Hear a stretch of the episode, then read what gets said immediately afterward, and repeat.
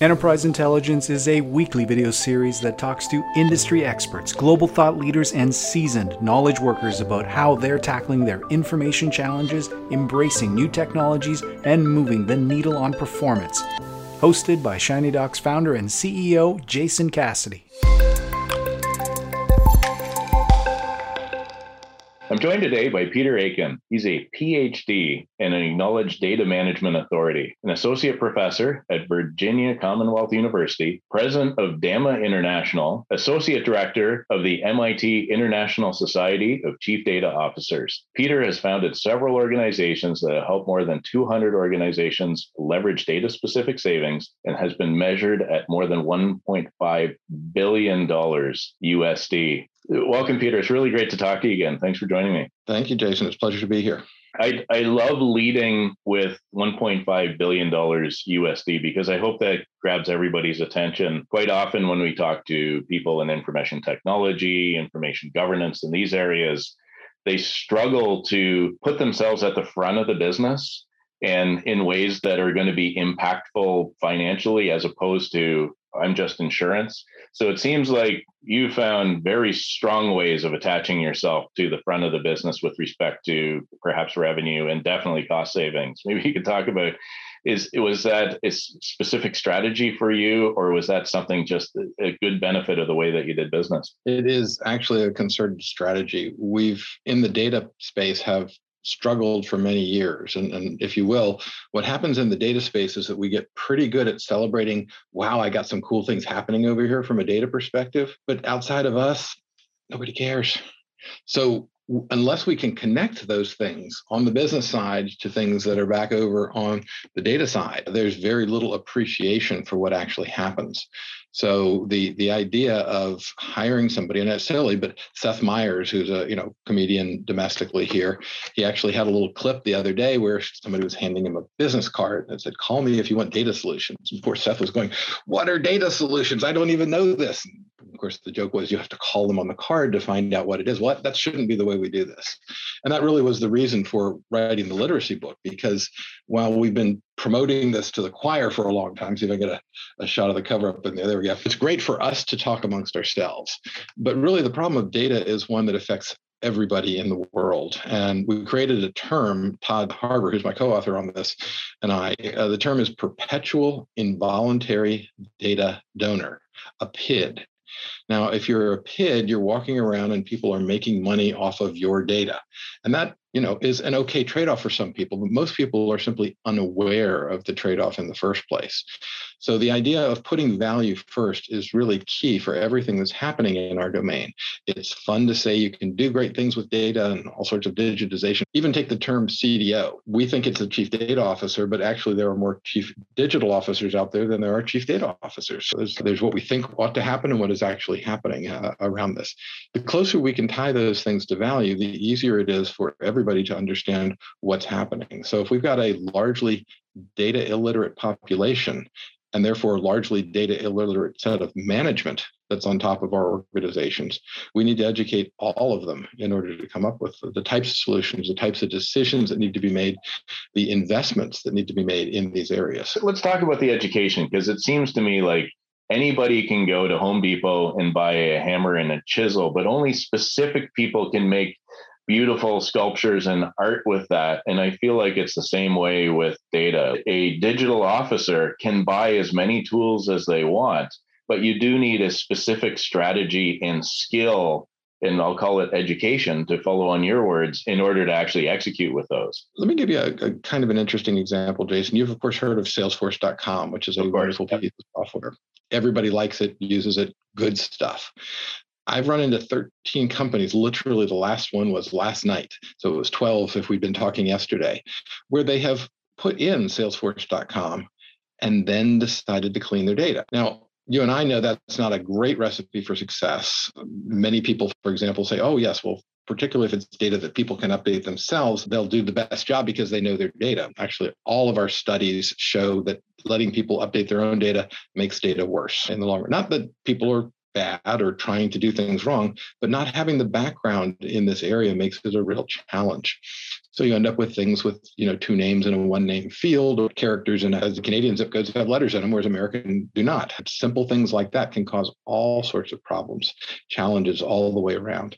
And when we end up with the situation where we're looking to the population to be helpful, and that's really the direction that we need to go. There are a fine number of excuse me, I should say finite number of data scientist professionals like you and I who work in this field, but they've not been taught it. So I'm going to I'm going to take your hammer and, and chisel analogy and change it just slightly. It's a very good analogy in terms of the artwork. But what we're really talking about are putting Lego tools together. One of the stories I love to tell is I worked with a group of 100 chemical PhDs, very smart individuals. Each of them, just for the describing the situation, were making $100,000 per year. It's a non-trivial investment about $10 million in a research and development function and their goal was to find things that they can do better and make the engines run faster better and cheaper all the way around. And those tests that they run cost up to a quarter of a million dollars a year. We went back and looked at the things they were doing. These are smart people phds in chemical engineering but one of them was taking data on digital computer a and turning around and rekeying that same information on digital computer b there's your hammer and nails right away and they didn't even know that much uh, again, I'm not picking on them. They've never been educated. And as a, an educator, I can say that the US, at least, based education system is woefully inadequate. The only thing we teach people at the undergraduate level about data is how to build a new database. So is there any wonder that we have way too many databases out there because that's what we've taught people how to do. Just an interesting note, since I, I, know that we're crossing borders here, the Canadian CPA Society has been in touch and is very interested, believing that their CPAs might make chief data officers, might be very good, well qualified data officers. So they're working very hard on that particular problem. I love, as we're, as we're talking about this, at no point did we mention SharePoint or Hadoop or some technology. We're talking about the people in the process, in the ecosystem in which they work, and then how do you make that available digitally? Perhaps how do we normalize the data to make their function more efficient? Eh, and why is it that when we talk to people, quite often they go straight to the technology instead of the people process? But once again, I feel, Cheryl, a slight responsibility in that. I've been involved in the creation of two federal laws. Uh, the first one was the law that created the CIOs. And quite frankly, in the early 90s, computers were getting out of hand. There were lots of things running around. Automation was exciting. We had Moore's law in effect that was taking the the you know capacity of the chips and the cost, increasing the capacity twice each year and decreasing the cost by half each year. This is a wonderful set of, of curves to work in. But federal agencies all around we're spending lots and lots of dollar in a more or less unconstrained fashion. So the first law, the Sarbanes, uh, Sarbanes-Oxley uh, Clinger-Cohen law, was the one that specified and said, first of all, there's one person in charge that'll be named as the chief information officer, and that you have a goal of making sure that the technology investments that you invest in are also at the same time oriented towards your organizational mission. If it's not, why are we doing it? And I can't say that it's been a huge success. There have been some some post studies of how the law has been in effect and things like that. And probably what we've done is we've slowed the growth curve and we've made people more aware. So at least people in our federal government are aware that it's against the law to do otherwise, given that. The second law was something called FEPA, the Federal Evidence Based Process Act. And that came out, interestingly enough, in the middle of the Trump administration. So probably the most unscientific administration we've ever had in the States here actually passed a very nice scientific law mandating now that we know a little bit more about the process, we now need to separate the technology from the asset that the technology manages.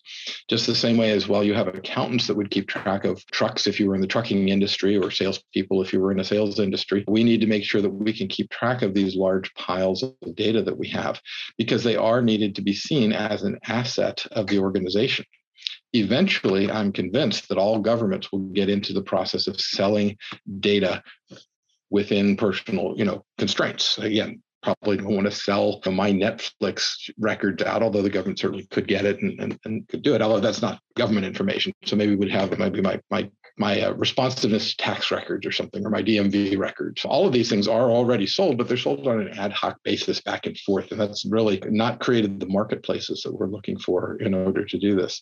So these two laws have now said, look, there are good ways of doing it, and we are at least going to require people who are responsible for this to operate on best practices. And when they get to best practices, now you start looking around saying, okay, so what are the best practices that we have out there? And there's a couple of very good ones that we can certainly look to and try to come along with it. But none of this gets to anybody outside of your and my domain. We understand our conversation here. This is great we've got one and a half billion people out there with a mobile device connected up to the internet, which is really a supercomputer, and they don't know that they don't know. And that's the area we need to focus on next. If we're looking to find bad practices, I'd rather have one and a half billion people looking for them than 15,000 or 20,000, however many of us there are. The scale will avail the the magnitude of the problem, obviously, it already has, and the efficacy of the solutions. That scale, is, what do they call that? The the law of large numbers is that it's given a big enough population, rare things are going to happen, and if you need to suss out issues associated with your data, a big population is going to help uh, avail that pretty quickly. I have to, to give a, shout out to my undergraduate class that I had this semester. We were talking about the vaccines and effectiveness of them, and we're all experiencing this right now. And so I asked the question, how many people have actually had problems with the vaccine? And at the time, the answer was six. And then we said, okay, so what does that a percentage? Well, that's a 0.0001 percentage of the population that's having trouble with them. If my undergraduates can get this, we can actually try to get to the point where the rest of the world can understand this as well as a spectator to the American scene, I don't want to be a, a, big indictment of an education system, but I will say it's not human nature to understand, like going back to Bernoulli and in those kind of principles. It's we do a really bad job of figuring out the numerator and denominator of things. We act on emotion instead of that. And I love the idea of the evidence based decision making. And maybe you could explore a little bit more why this is novel. I think we know, but why is this a novel concept that you start with the data and then work it backwards to conclusions rather than start with an intended collusion and a conclusion and then try to find data that supports it? Of course, this gets into Daniel Kahneman and his Think Fast, Think Slow book. We are all biased in many different forms. There's nothing wrong with being biased, but being aware of our biases is the part that allows us to overcome that predestination, that, that predefined outcome that we have. So, the way the law is written, it says that if you're going to, let's say that you're working for the Department of Education and you decide that school type A is better than school type B, whatever those happen to be it is now against the law in the United States to make a policy decision changing from one side to the other unless you first specify the piles of data that you're going to be looking at a priori and the model that you're going to use to put that data in so that the decision making process is open and transparent to everybody and it's a wonderful law. I'm not sure most of the people who are involved in it at this point understand it. Uh, the law also had some things in there that said, by the way, you can't have a CIO that serves the same role as a chief data officer. Those functions need to be separated, at least in the federal government by law. We've now got a wonderful experiment where one third of our economy is going to be governed that way, and we'll see what happens. I was at a, a, data governance conference in San Diego last week, our big annual data governance and information quality conference. And we asked the audience how many are involved in data governance in their organizations. And the most popular answer was one an army of one. Government. Yep. They're now looking at multiple people at teams. So we may actually have a situation where the federal government is able to do better than the private sector and lead the way in these areas. What is our level of readiness for this? It, it completely makes sense. But from a technology and an industry perspective, are we ready to start merging these concepts or is there a lot of work to be done there yet? There's work to be done. And that's, again, the rationale for a broadly based book on data literacy. One of the things that you'll see if you go out and Google a couple of phrases, if you say, for example, data is the new oil, you'll see over 5 million hits. By the way, I think that's a really poor way to describe data because that's only a push function. You only use oil, you don't tend to plan to reuse oil. Data, of course, we want to plan to reuse it, and that requires a completely different supporting infrastructure.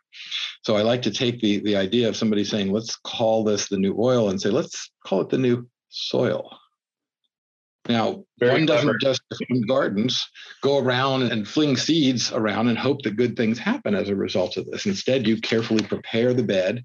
And the other part of it that's different is that you don't plant things on Monday and hope that you can eat them on Friday it takes time it takes effort there's a, a, concerted focus around that. And and this way, just by changing conversation slightly, in the oil mentality, all I have to do is get more data. And there's a whole industry that's focused on it. It's called surveillance capitalism. You wonder why the Sleep Number Bed company would want to connect your data to the internet. And of course, the answer to that is well, if you don't read the fine print, and nobody does, let's be very frank, I don't read them, you don't read them. And by the way, we can also say, don't even bother there is no point in reading those because virtually 100% of them say, we will share your data with X, Y, and Z and others. As soon as you say others, you can stop reading because there's no way that you can have any knowledge or make any informed decisions. But let's go back to sleep number bed. Why would you want sleep number bed to be having information about the number of people who are occupying your bed, the time of day, the amount of liquid that was potentially produced in that, we're getting into some gross areas here, right? And very potentially and hugely invasive. Scientifically interesting, but it's certainly not the business of a for-profit company who's just trying to sell you more. Like maybe. Let's go back in. Let's just say that a company, we'll call them banana instead of another fruit, was able to assure you that if they got that information, they can actually improve your sleep experience by that. That's a, a, promise, and maybe it'll help people down the road, kind of a thing. But if you had faith in that company, not taking it and saying this specifically is Jason Cassidy's data, but if it's aggregated appropriately and, and anonymized in, in, a fashion and you could help, then I would be much more likely to share the information and, and work within that. And, luckily, there are some companies that are working out there in the area of diabetes. There's another one with Parkinson's, which has to do with you know shaking and a lack of motor control. And they can now measure this. They used to measure it by a doctor observing somebody walk, and they would grade them on a one to four scale. Now, with this digital machinery that we have, they can actually very precisely calibrate what's going on and catch Parkinson's onset a lot earlier as a result of exactly that type of a process. So there are models that can be done, they are not known. And if you don't even know the existence of it, you'll never go looking for the alternative. Yeah, I, I like that approach. And it reminds me of when I was talking to Ann Cavoukian with Privacy by Design, the idea that you need to start with how is this going to drive more uh, positive brand awareness with my company. It could drive more revenue when people have a great deal of trust. Like I'll invest anywhere where I have trust.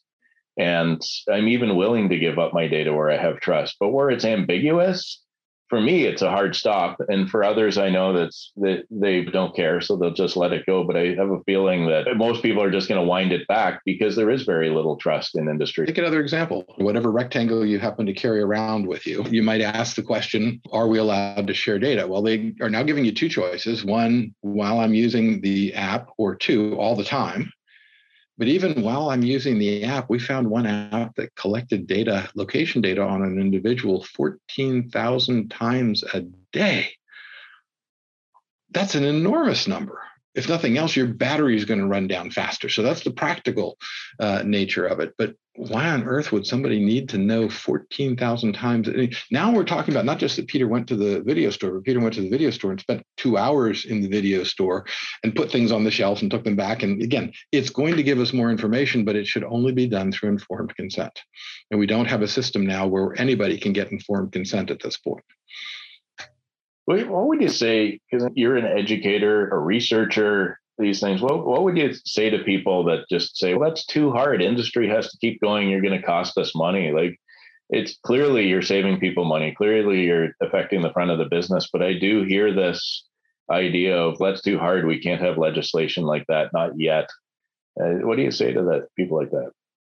It didn't take the young kids long to learn how to use these. Literally, that was just a matter of push button. We've done really good things with the interfaces, whatever it is that's, that's going on in there.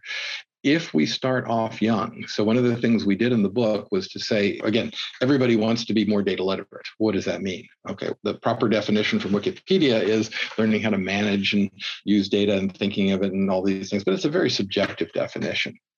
What we did is said there are some very specific objective characteristics of people. One of them is people are children. Okay. Mm-hmm. Now, again, subset of all people or the people that are under the age of 18 or whatever the level of consent is in your respective domain.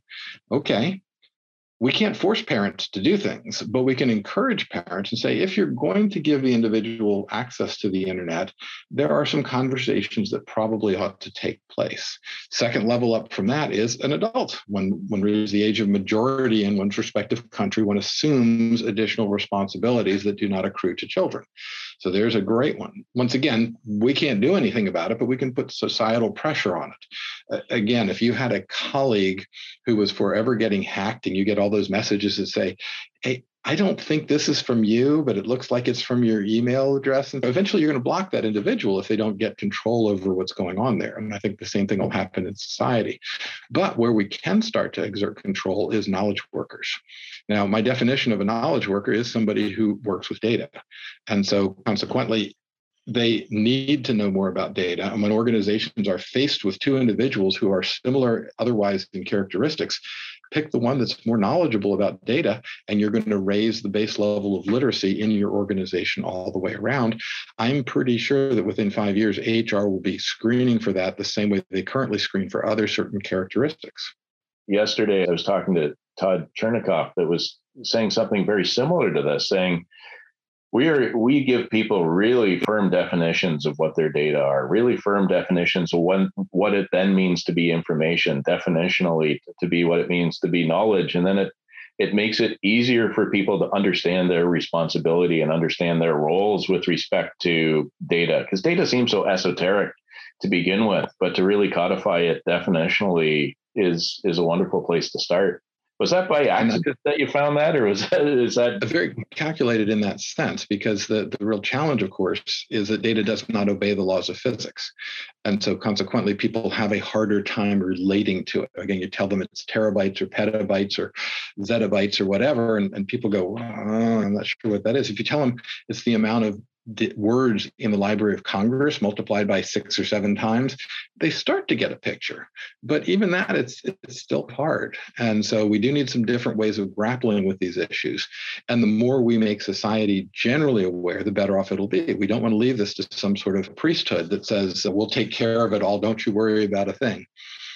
People forget that when, in order to have an individual freedom, all of a sudden now you have societal contract that we need to agree on in order for us to interact and behave. But it feels like a lot of people are more than happy to just abandon the societal contract, but they want the freedom. So yep. it, it seems as a gateway to data literacy, we need to at least agree on the social contract, regardless of whether it's law or not. We need to at least agree on what's important to us. Is that true? I think, and I think it's a, very good model for it. Again, if you had a, in our country, 16 year old is the age that you get to drive a car. hey, kid, here's a, a Tesla fob. It just happened to snow outside, but good luck. Not a good idea. And these consequences in this case can be significantly worse than dying in an automobile accident. And if anything, we've put probably too much emphasis on the technology, the promise of technology. There were a number of articles when we started this big data thing about 10 years ago. Nobody knows what big data is. You can't define it. It's, you know, volume, variety, and uh, velocity, right? Well, how much? It just doesn't make any sense whatsoever. But worse still, were a whole series of articles that appeared in Wired magazine and other fairly reputable outlooks. I think there was one also in Wall Street Journal that said we don't need to do the scientific method anymore. We can now literally sample everything. Well, no, we've got AI algorithms that look at COVID and also a person presenting with asthma and deciding that's actually a good thing, that you'll probably have a really good outcome on that. Now, the reason was because the AI learned that people who have who present at the emergency room with asthma and COVID generally have good outcomes. But the reason for that is because when somebody shows up at the emergency room and says, I have asthma, the doctor says, you need to go straight into intensive care and they usually will survive that particular piece. But they learned the wrong rule, and if we just let the systems learn the wrong rules, we are having all sorts of problems. I like exploring this, and I find it fun that we've gone not too far afield, but it's we, we've gone in an area where we're not focusing on the specific technology. What we're talking about is the dire outcomes and the great outcomes that go along with the data literacy, with the idea that if you can align with reality as best as you can and come up with a model then you are going to get good outcomes associated with it. But if you prejudice the models, then you won't. And to me, the only way to evaluate it is it, it triples down on the scientific method, is that you're always measuring the prediction against the continuous measurement that you're making going forward. Because as soon as you yield and say, we don't have to do science anymore because we got this, then I, I, think in a sense that's where everybody has ever gone wrong with anything is when they say we've come up with the rules and let's just let the plates spin on their own and walk away eventually they crash because quite frankly you always need to be touching them. You always make to be carefully making sure that they're actually still relevant and still active in the same way. So it, it, is that just a weird desire that humans have to say we finally got it right? No uh, everybody wants a solution and, and technology advertises itself as we have a solution. Uh, the challenge is, of course, they do have solutions to certain types of problems, but those problems represent only one fifth of the types of problems that we are dealing with in this.